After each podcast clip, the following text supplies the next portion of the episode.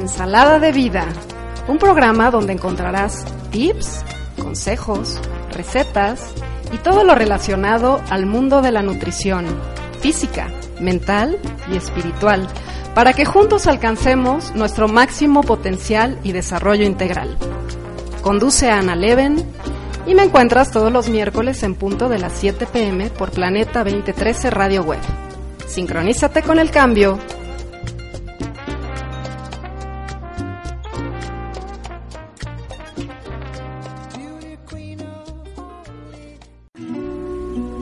Bienvenidos a Ensalada de Vida, donde yo pongo la ensalada y tú el condimento.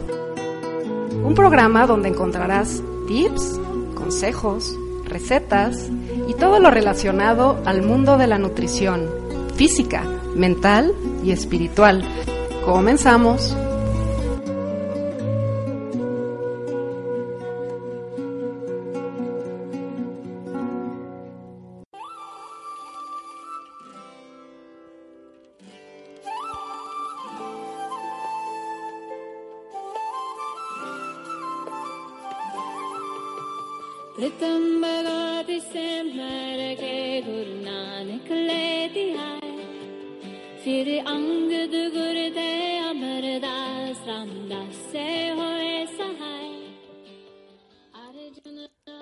Hola amigos, bienvenidos a una emisión más de Ensalada de Vida. Yo soy Ana Leven y te agradezco muchísimo si me estás escuchando, pues que me estés acompañando y espero que aquí te quedes porque hoy tenemos cosas muy muy padres para ti.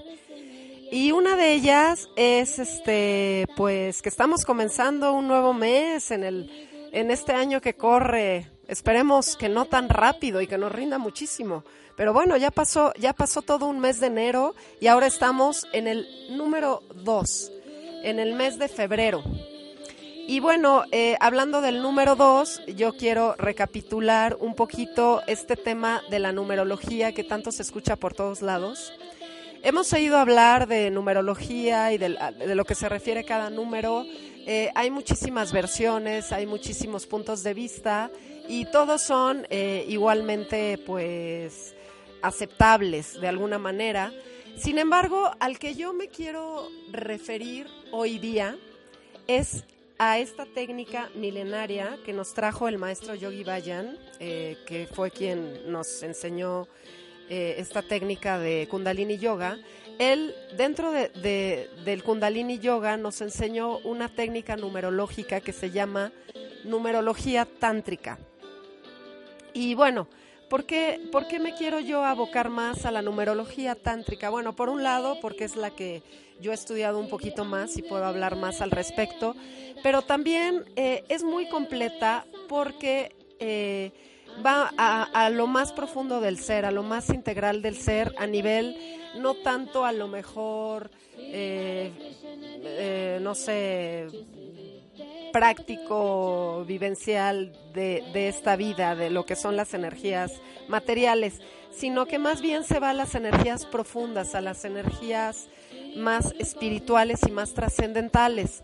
Entonces la numerología eh, tántrica te habla eh, igual, igual que la astrología, eh, al basarte en tu fecha de nacimiento y en, los, y en los números que corresponden a tu fecha de nacimiento, puedes tener una, una revelación de, de, tu, digamos, trayecto de vida, de tu trayecto de, de alma más allá de esta vida. Eh, tus experiencias, eh, lo que, tu trayectoria, como dije antes, que, que, cuáles son todas las, las partes eh, energéticas o las energías que has integrado a tu alma a lo largo de su, de su, de su vivencia o de su experiencia a lo largo de, vidas. Y eh, hoy por hoy, de acuerdo a eso, quién eres y, y bueno, y qué te corresponde trabajar para poder lograr ser quien has elegido ser en esta vida y poder trascender, poderla trascender. Entonces, son dos números básicos, eh, que es el número eh, de tu, del día de tu nacimiento y el número del mes de tu nacimiento. estos dos números se refieren a números de retos. ¿Esto qué quiere decir? Que al tú trabajar las energías relacionadas a estos números tántricos, vas a poder tener acceso o poder eh, trabajar eh, profundamente lo que te corresponde en esta vida, tanto tu alma como tu karma. Entonces, el día de nacimiento se refiere al día, al, trabajo que has de hacer a nivel alma para poder ser un ser de trascendencia. Y el número de, del día, del, día del mes de nacimiento eh, se refiere al trabajo que vas a realizar con respecto a tu karma, es decir, con respecto más a, hacia afuera, hacia tus relaciones, hacia tus circunstancias. Entonces, bueno, para generalizar un poquito, vamos, vamos a irnos a lo que sería todos los que nacieron en un día del mes de febrero. Esto está relacionado a que en su, car en su karma van a tener siempre el número 2. Entonces, como es karma, eh, se refiere más al, al exterior, al trabajo eh, de vida con respecto a las circunstancias exteriores, con respecto a las relaciones, eh, con respecto, digamos, a las actividades o a las acciones hacia, hacia afuera. Entonces, bueno, pues, ¿con qué está relacionada la energía 2?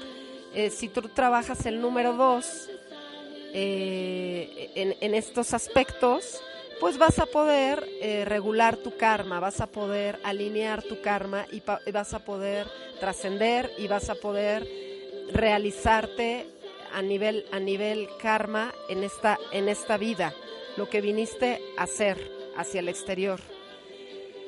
Entonces, ¿a qué se refiere nuevamente el número dos? Bueno, el número dos trabaja básicamente al nivel de la mente negativa. Eh, la numerología tántrica trabaja a diez, en 10 niveles. Eh, son 6 de tipo energético, uno físico y 3 de tipo mental. Nuestra mente está dividida en mente negativa, mente positiva y mente neutral. Y entonces lo que estamos trabajando en este mes de febrero a nivel también energético y general, es la mente negativa. La función de la mente negativa es básicamente eh, como prevenirnos del peligro. Es, es, una mente necesaria porque nos está, nos está protegiendo. Pero lo que sucede es que cuando está desalineada o está desbordada o desequilibrada, nos hace ver monos con trinchetes donde no los hay nos hace ver más, más riesgo o más peligro del que, del que verdaderamente hay, o nos hace ser más aprensivos de lo que realmente amerita la circunstancia. Entonces, ¿cuál es el trabajo de una persona con el número dos en su karma? Es eh, medir realmente eh, los riesgos reales, eh, tener un cálculo de riesgos reales más hacia la neutralidad eh, no sé, y poder, al, neutralizar estos riesgos, tener una visión un poco más positiva de las posibilidades que estos riesgos te están, te están mostrando, ¿no? Áreas de oportunidad. Eh, neutralizar hacia una mente más proyectiva. Entonces esto es no ser, no ser tan miedosos, ser un poquito más arriesgados o a lo mejor no tomarse las cosas con tanto enojo y, ver una perspectiva más, más neutral. Eh, bueno, ¿qué más? Obviamente el número dos nos habla de pertenecer.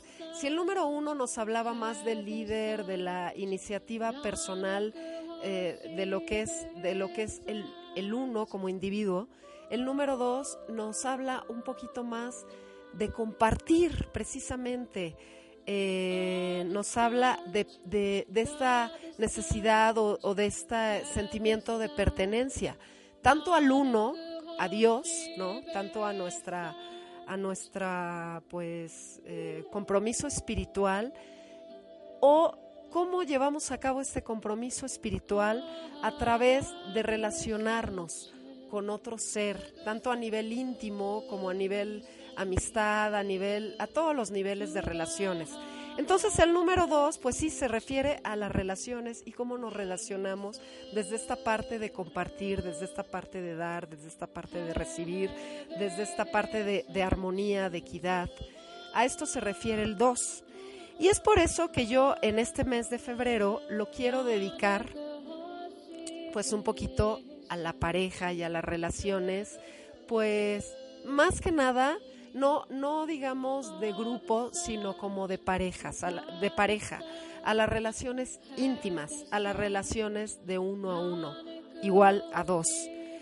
Y bueno, eh, obviamente también este mes, pues es el, no, no, no por nada, pues es el día, también se festeja el 14 de febrero, el Día del Amor y de la Amistad, que precisamente se refiere a la relación, eh, a las relaciones íntimas, ¿no?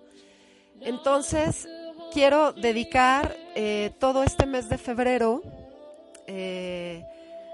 a unas conferencias, una conferencia que yo en algún momento dado tomé, escuché de alguien, de una persona, ella es una psicoterapeuta española eh, que tiene una gran trayectoria y que ha precisamente, pues también a través de experiencias a lo mejor difíciles, dolorosas, y en base a su experiencia y a su formación, pues ha adquirido una, una sabiduría eh, muy, muy interesante sobre las relaciones humanas y sobre la pareja, precisamente, las relaciones de pareja.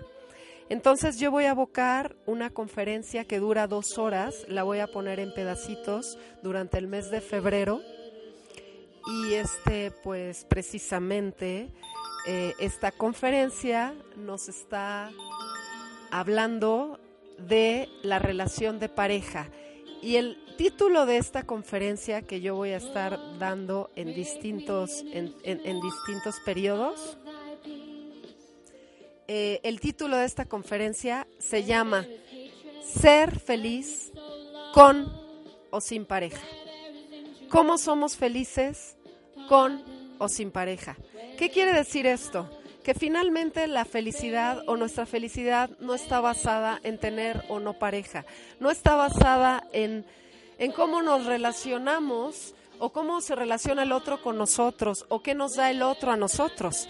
Básicamente, eh, pues la idea es qué desarrollamos nosotros dentro de nosotros que nos genere felicidad y en base a ese estado de felicidad, qué podemos nosotros dar o qué podemos nosotros desde el compartir, experimentar en una relación o en una no relación con nosotros mismos o con el, o con el uno.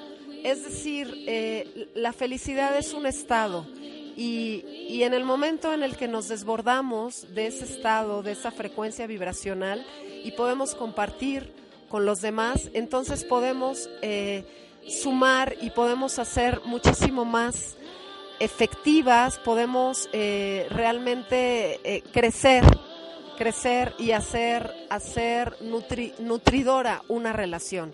Entonces, básicamente de esto, de esto habla esta conferencia.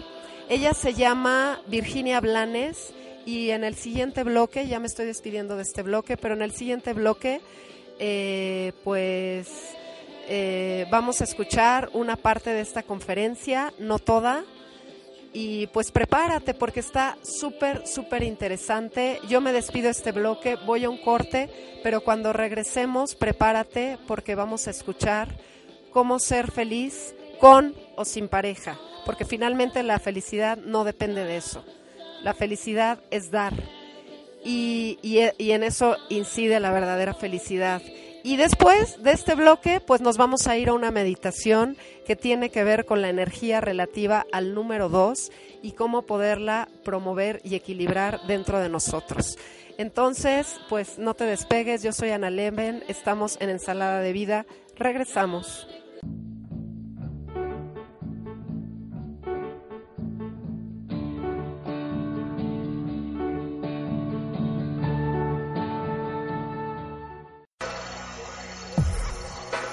Te invito los martes a las 7 pm hora Ciudad de México a escuchar Atrayendo la Abundancia con Anaís Castellanos, donde podrás ver diversas herramientas para traer la abundancia a tu vida. Un programa dedicado a compartir temas para sanar la relación con la abundancia, cambiando tus pensamientos y creencias hacia ella. No te pierdas todos los martes atrayendo la abundancia en punto de las 7 de la tarde, conducido por Anaís Castellanos, aquí por Planeta 2013 Radio Web. Sincronízate con el cambio. Gracias.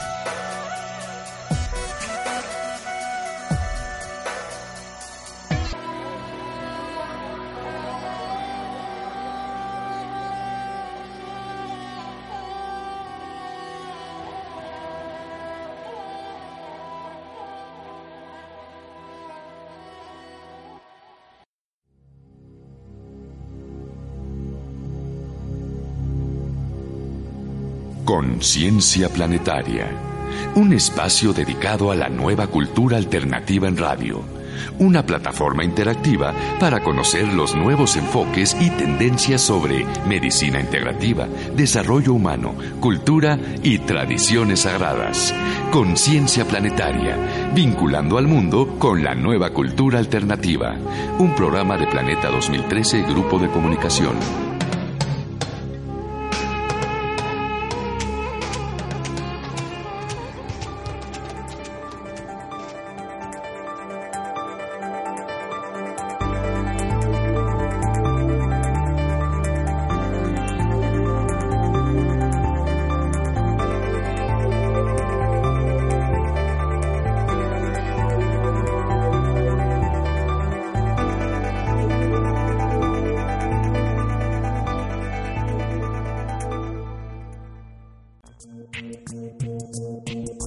La creatividad ha sido esencial para el desarrollo del ser humano y lo será aún más en el futuro cercano. Conoce métodos para desarrollar tu creatividad personal y profesional. Te invito a escuchar Creatividad todos los jueves de 6 a 7 de la tarde. Conduce Irving Guerrero. Aquí, en Planeta 2013 Radio Web, una estación de Planeta 2013 Networks.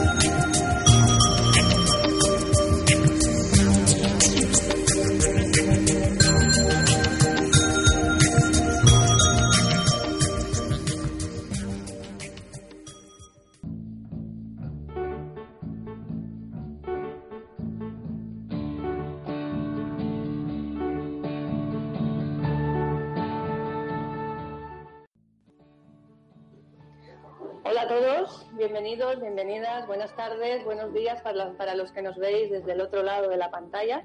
Os agradecemos vuestra presencia, tanto a los presentes como a los que nos veis de lejos. Y hoy tenemos el placer de contar nuevamente con la presencia de Virginia, con su charla que dice que ser feliz con o sin pareja. Eso a mí ya promete, el título promete, aunque como siempre ella dice, acaba hablando de no sabemos qué. Empezamos con este tema y veremos a ver dónde deriva. Antes de dar paso a la charla, me gustaría comentaros que el día 12 de febrero tendremos una charla aquí también en Barcelona, en el centro ELSA, desde donde estamos emitiendo hoy en directo, desde el canal de, la, de Caja de Pandora, por el canal de Luis Palacio, reportero ciudadano. Entonces, eh, será de nuevo la charla aquí en el Centro del Sal día 12. El título está todavía por definir. Sí, lo vamos a hablar hoy. entrar en la caja de Pandora y ahí iremos sacando la información del horario y demás. Y luego los días 13 y 14 de febrero también tenemos el taller de nuevo en Barcelona, en el Centro del Sal, del Corazón, del, Dragón. O sea, que ya sabéis aquí que la leona se, se nos come el escenario, con lo cual yo me voy a dejar eh, el espacio libre para ella y que nos cuente cómo ser felices con o sin pareja, que a mí me interesa también. ¿eh?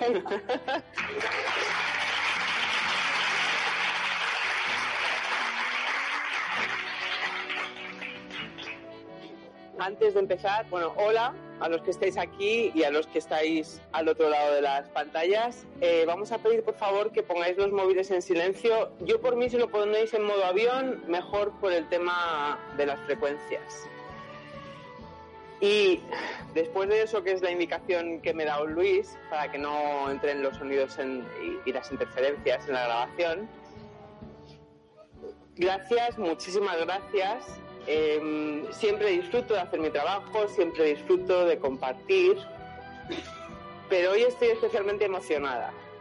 Estoy emocionada porque han sido 20 años, en, en mayo, hará 20 años, que empecé en esto, que tomé una decisión, que tomé un riesgo, que me tiré a la piscina sin mirar si había agua.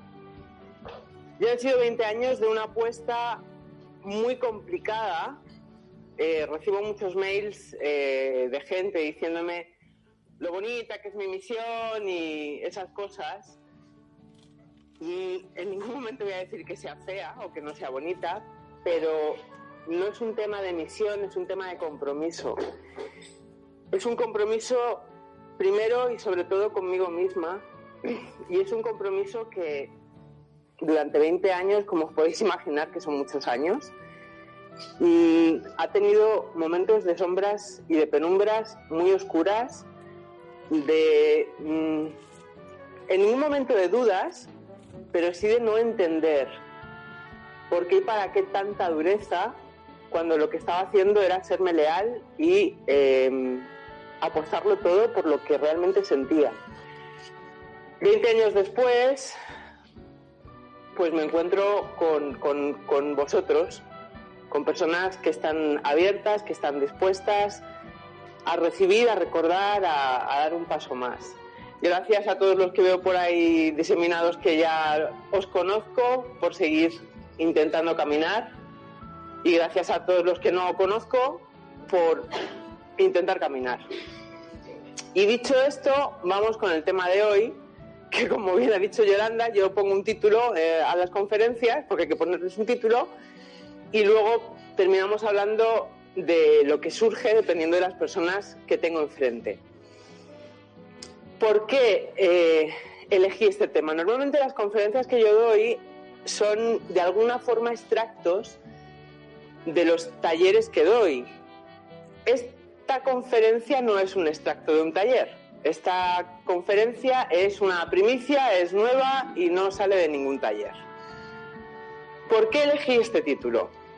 Porque hay cosas que, me, que a lo largo de 20 años me voy encontrando de forma muy reiterativa. Y son actitudes, son conductas, son quistes que tienen atrapadas a las personas alejadas de sí mismas y alejadas de su felicidad. Y uno de los temas que me he encontrado con más asiduidad es el, el sufrimiento porque no tenemos pareja. Lo cual no deja de tener guasa, porque esa gente que sufre porque no tiene pareja, cuando tiene pareja, sufre por la pareja que tiene. algo no está bien. Entonces, vamos a olvidarnos por lo menos los cinco primeros minutos vamos a olvidarnos de si tenemos pareja o no tenemos pareja y vamos a enfocarnos en una posibilidad real, que es la felicidad. Cuando condicionamos la felicidad a cuando tenga o cuando cambie o cuando llegue o cuando alcance, lo único que estamos haciendo es alejarnos de la realidad que nos está mostrando cuál es la base de nuestro sufrimiento y qué es lo que nos impide ser felices. La infelicidad nace de la ignorancia y de la irresponsabilidad que nos lleva a repetir más de lo mismo, que nos eh, deja prisioneros de un bucle en el que la vida deja de tener sentido. Ahora, qué definición. Acabo de soltar. Eso es la infelicidad. La felicidad en ningún caso, en ningún caso, consiste en lograr los objetivos. Y seguro que todos los que estáis aquí habréis conseguido algún objetivo que era importante para vosotros en algún momento. Cuando conseguimos un objetivo hay un estado eh, físico y químico en el que entramos en un subidón. Y es el, ¡Ah, lo conseguí. Normalmente, ¿eh? hay otros que dicen, hostia, lo conseguí. Pero normalmente nos mete en ese pico de subida, pero un pico de subida siempre tiene un pico de bajada. El otro día leí em, de Jim Carrey una frase que, que, estoy totalmente de acuerdo con, con él, que decía, ¿sabéis quién es Jim Carrey, no? Bueno, lo mismo estoy diciendo el nombre y no es. ¿Es el, que hizo la máscara? Sí. Vale. Porque lo de los nombres no. Decía, le deseo a todo el mundo que gane tanto dinero como desee y que consiga todos sus sueños, para que descubra que la felicidad no consiste en eso. estoy totalmente de acuerdo. La felicidad no consiste en lograr nuestros objetivos, la felicidad no consiste en tenerlo todo, la felicidad no consiste en ser megamillonario, en tener pareja, en no tenerla, en tener hijos, en no tenerlos, en ser guapa, en ser fea, en ser guapo, en ser feo. La felicidad consiste en ir dando pasos cada día y cada instante en un camino que es eterno, pero que está pleno de sentido. Y que en cada paso estemos en esa conexión con nuestra esencia y con nuestro sentido vital y trascendental que nos recuerda que sí merece la pena o sí merece la alegría, como me decían el otro día por internet. Eso es la felicidad. Podemos ser plenamente felices incluso estando tristes. La felicidad no tiene que ver tampoco con las emociones. Eh, el miedo nos aleja de la felicidad. Y veremos luego cosas que nos alejan de la felicidad con y sin pareja. No tiene que ver con quién estamos, sí tiene que ver con quiénes estamos dispuestos a ser y quiénes estamos siendo. Entonces, cuando yo hablo de que la felicidad es un estado de serenidad sostenida, por un lado hablo de que no hay picos, y los picos, porque siempre, lo repito, pero siempre que hay un pico de subida, luego hay un pico de bajada. Y todos sabéis lo que es un bajón, ¿verdad? ¿Alguien no? Y cuando caemos en el pico de bajada, siempre parece ser más profundo que la cumbre que hayamos alcanzado y luego nos cuesta más remontar. En el camino de la felicidad, que es ese camino de serenidad sostenida, hay ondas. Y hay ondas porque siempre hay colinas que debemos de eh, atravesar. No de, en ningún momento voy a hablar de lucha, porque no me parece tóxico pensar que la vida es una lucha. Pero sí hay eh, un punto de conquista. Y la conquista no tiene que ver con un enemigo externo, pero sí tiene que ver con recovecos en nuestro laberinto interno que aún están por descubrir. Lugares internos en los que aún tenemos que eh, adentrarnos, lugares que aún tenemos que iluminar y lugares en los que aún tenemos que plantarnos y decir, esto también soy yo, y esto me completa, y esto da un mayor sentido a cada uno de mis pasos cuando entramos en ese compromiso, porque eso es un compromiso con nosotros mismos, y tenemos el valor de salir del más de lo mismo, de la rueda, bien sea del transgeneracional, de la herencia, del ego, de la tontuna cerebral, me da igual. Cuando decidimos salir de cualquiera de esas ruedas para descubrirnos y para darnos el permiso de ser, es cuando empezamos a hacer un cambio en nuestra vida y empezamos a ser conscientes de la diferencia fundamental entre lo intrascendental y lo trascendental. Lo trascendental es lo que nos acompañará el día que nos muramos. Y lo intrascendental es todo lo demás. Una casa no te va a acompañar, un coche, una ropa de marca, cuatro hijos, o sea, ni siquiera los familiares os van a acompañar. Cuando, el día que muramos, lo único que nos va a acompañar va a ser lo que de verdad hayamos, hayamos experimentado, no lo que hayamos aprendido a nivel mental o cerebral, sino lo que hayamos experimentado y hayamos integrado a nivel profundo. Y la única forma de experimentar y de integrar es desde la apertura. Cuando no estamos abiertos, cuando estamos cerrados y estamos protegiéndonos desde nuestra supuesta sapiencia, desde nuestra mente cuadriculada y desde las cosas son así porque mis creencias me lo han demostrado, porque al final son vuestras creencias las que os demuestran las cosas, no estáis abiertos. Desde ahí, cuando estamos en esa protección, impedimos que la vida, con su magia, llegue a nosotros y transforme lo que puede ser óptimo y pleno. Cuando estamos en protección, estamos atrayendo la energía del miedo, estamos alimentando la energía del miedo. Cuando estamos en protección, estamos, estamos dándonos la información de que hay enemigos, de que hay peligros, de que estamos indefensos, de que somos poca cosa. Cuando estamos abiertos, estamos vibrando en la energía del amor. Y cuando estamos vibrando en la energía del amor, cada pequeño paso que damos sí tiene sentido porque es trascendental. Nos está alimentando, nos está nutriendo, nos está empujando a la evolución para la que hemos nacido. El camino de la infelicidad, ¿conocéis a personas infelices? Qué pocos sís. Los que no habéis contestado es que sois unos infelices. ¿Y os da vergüenza? Las personas infelices cargan de importancia todo lo intrascendental. Y se quedan atrapados ahí. Y se hacen pequeños.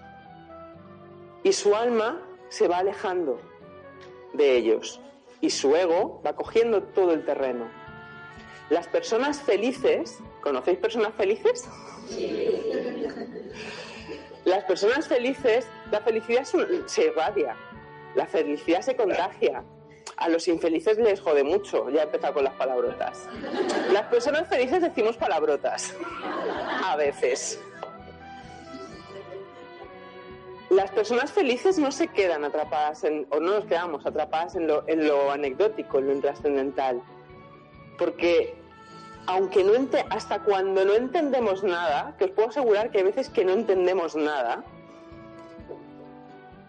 hay algo interno, hay un sentido, hay un, hay un punch interno que es más fuerte que esa necesidad de entender mental y ese, esa luz o ese tirón interno te recuerda que hay un sentido aunque tú no lo comprendas en ese momento. Y cuando estás en la felicidad, hasta cuando hay cosas que no están bien o que podrían estar mejor o que tu ego sigue juzgándolas, hay una mirada que se posa en lo que sí está bien.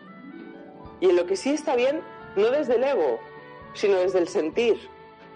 Y lo que está bien es que haya salido el sol, y lo que está bien es que estoy sano, y lo que está bien es que hoy tengo una oportunidad nueva, y lo que está bien es que hay gente a la que amo, que al final es mucho más importante tener gente a la que amas que tener gente que te ama. ¿eh?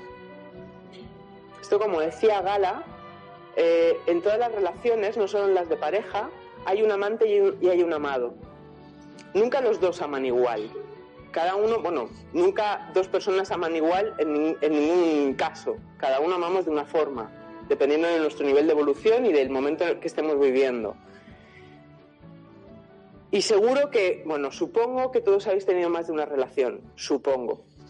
Pero si no, cuando tengáis vuestra segunda relación, veréis, y la tercera y la cuarta y la quinta y las que sean necesarias para llegar a vosotros, descubriréis qué diferente es estar en la posición del amante y estar en la posición del amado. Cuando estás en la posición del amado, el puro hecho de amar ya te nutre y cuando estás en la posición del amante, te puede incomodar. Porque si tú no estás amando, es porque tu ego o tu miedo están por ahí, entonces no quieres que te vean. Y que te agasajen es como déjame, déjame. Entonces, estoy hablando de pareja, pero llevarlo a cualquier relación. Cuando amas, tu corazón se abre. Cuando eres amado, Puede que se abra y puede que no. Pero cuando amas, siempre se abre. Y cuando el corazón se abre, en el presente hay tanto que no necesitas estar divagando en cómo deberían de ser las cosas, porque es perfecto lo que hay como está siendo. Y desde ahí no hay espacio para el miedo. Está clara hasta aquí la diferencia entre ser feliz y ser infeliz, ¿no? Y es suficiente para que veáis em, que no es necesario tener pareja o no tenerla para ser feliz o no ser feliz. ¿Qué parlanchines que sois? Por supuesto. Y en las dos puede ser uno tremendamente infeliz. No, la felicidad es un tema de responsabilidad. O sea, la felicidad no se compra en, una caseta de la once, ni, en ni en un concesionario de coches. La felicidad no se puede comprar, no se puede regalar, no se puede compartir siquiera. Puedes contagiarla como las chispitas y recordarle a otros que pueden ser felices. Porque si tú eres feliz, es que es posible. Si nunca jamás has visto a nadie feliz, lo mismo es un mito, lo mismo es una utopía. Pero cuando ves personas felices, entonces sabes que es una posibilidad real. Y, y en eso consiste nuestra mayor misión, recordarle a los demás, desde nuestro ejemplo, que la felicidad es una realidad posible, que el amor es una realidad posible y que esto, que estar aquí, en este juego, realmente puede ser una gozada, ese es nuestro mayor compromiso. Vamos a intentar ver por qué cultural y socialmente hay tanta presión con lo de ¿aún no te has echado novio? ¿Se te va a pasar el arroz? Que sí, que sí, que ahora con 20 estás muy mona, pero cuando llegues a los 40 verás qué culo se te pone. A ver, señoras madres y sobre todo señoras abuelas. No hay una edad para el amor.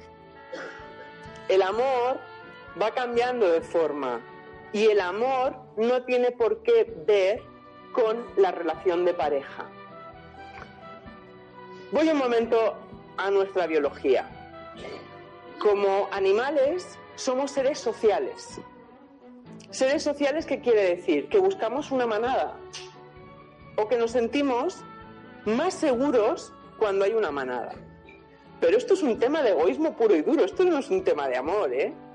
Esto es, estoy en medio de unas montañas nevadas, mejor si estoy en una manada porque si viene una luz, por lo menos lo mismo me salvo porque le cae al, al de al lado en vez de a mí o voy con mi grupo de amigos y viene un atracador, lo mismo le pegan la cuchillada a este que es más fuerte y a mí no me hacen nada. Es un tema inconsciente, del inconsciente colectivo y biológico de protección, pero de una protección egoísta. Os recuerdo que acabo de hablar de que cuando nos movemos desde la protección lo que atraemos es al enemigo y nos impedimos que se nos abra el corazón y nos impedimos vibrar en amor. Con lo cual el tema de la manada desde la biología no habla de, personas, de seres evolucionados o de dioses como somos a nivel álmico. Esa palabra no sé si existe, pero se entiende, ¿verdad? Entonces, somos seres sociales, necesitamos la manada. A nivel biológico tendré que comprarlo, no me queda otra. A nivel místico, espiritual, em, trascendental o a un nivel más profundo, necesitamos, cuando estamos aquí encarnados, a los otros para poder ver lo que no estamos viendo de nosotros mismos. Esto no es, necesito a los otros para poder decir, llevas una bufanda. Mm, no sé cómo no tienes amigas que no te han dicho que las bufandas no están de moda. Esto no es. No es utilizar al otro, monísima, por cierto. no es utilizar al otro para juzgarlo, criticarlo y estar señalándolo, ni utilizar al otro para decirle lo que tiene que hacer, la frase esta de haz lo que yo diga pero no lo que yo haga. No es para leccionar al otro mientras yo estoy haciendo justamente lo contrario. Eh, no es para que el otro se haga cargo de mí. La cesión de poder de la que he hablado en un montón de, de Talleres seguro, de charlas no lo sé porque ya no sé de lo que hablan las charlas. No es para entretenerme mirando la camiseta de enfrente para no ver si yo estoy o no estoy o cómo estoy. No es para nada de eso.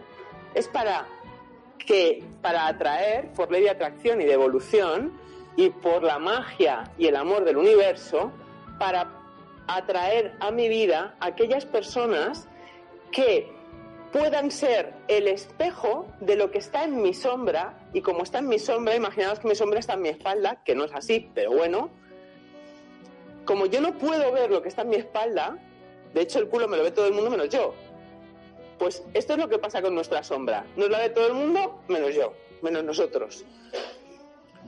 Me ponen esa sombra en las personas que tengo enfrente. Para eso necesitamos socializarnos. Socializarnos no quiere decir emparejarnos, casarnos, quiere decir relacionarnos. ¿Qué sucede? Si yo esto lo utilizo de una forma correcta, sana para mí, yo me relaciono y luego vuelvo a mi cueva para dejar que se ubique lo que he visto ahí.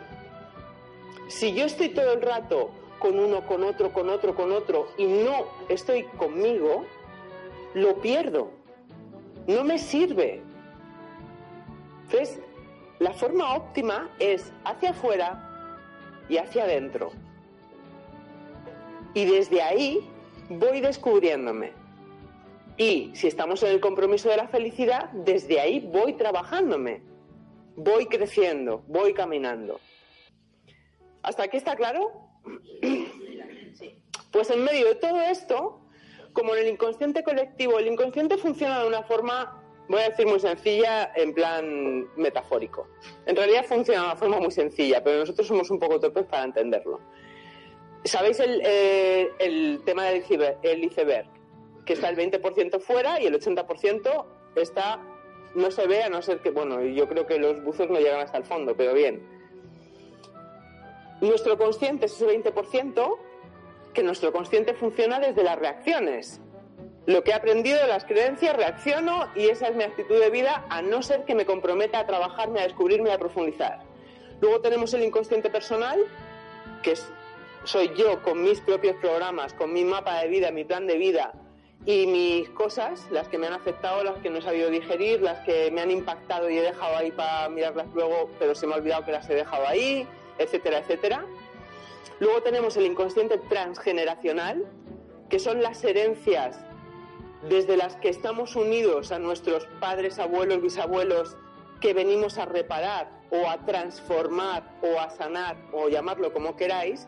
Y luego está el inconsciente colectivo, por debajo de todo eso, que es muy pesado. Mucho. Porque si pensamos así en global, o sea, en el inconsciente colectivo todavía no se ha sanado lo mal que trataron a las brujas, que eran las mujeres sabias, en la Edad Media. Joder, sí, las trataron mal, pero hace 500 años. Vamos a pasar a otra cosa. Porque mientras me regodeo en lo mal que fui tratada por ser una mujer sabia, si yo me quedo atrapada ahí, yo no estaría aquí dando una charla. Porque tendría miedo, bueno, lo mismo termino una hoguera, pero vamos, lo mismo no. Entonces, decido optar desde el valor porque hay otra posibilidad y no me quedo enganchada en la falta de perdón a los inquisidores, que ahora casi, casi todos trabajan en Hacienda.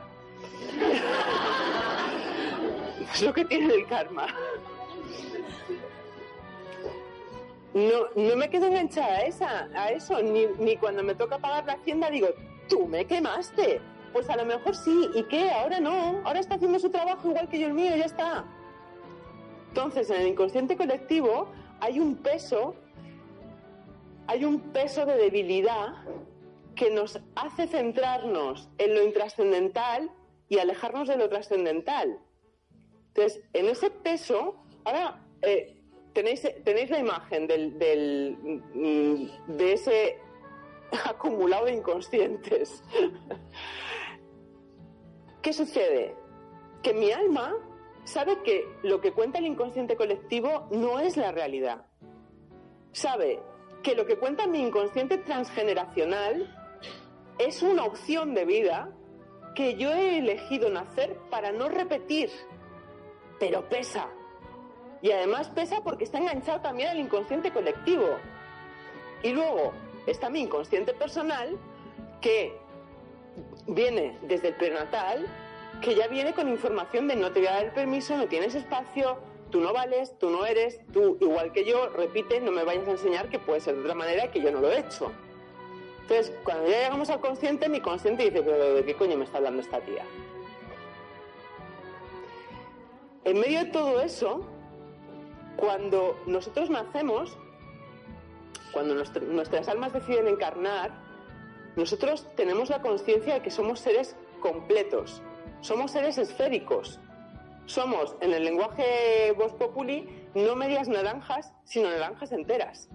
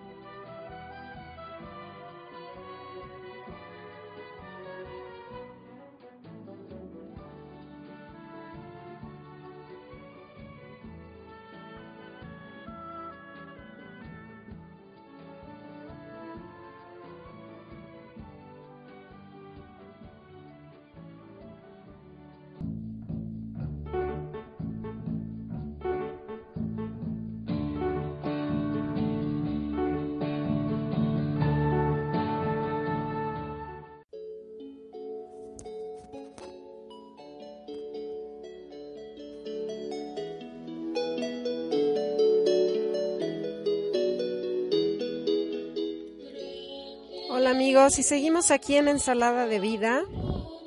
Y bueno, pues esto, esta música que estás escuchando es precisamente el mantra para equilibrar, para sintonizar a través de, de las vibraciones que, que emite este sonido y a través de cantarlo y del efecto eh, que hace en tu cerebro al cantarlo y de la vibración que causa al cantarlo, eh, pues precisamente el efecto que hace es equilibrar y balancear y promover eh, sanamente la acción de tu mente, de tu mente negativa en conjunto a las otras tres, a la positiva y a la neutral, para que finalmente eh, el objetivo es lograr la neutralidad.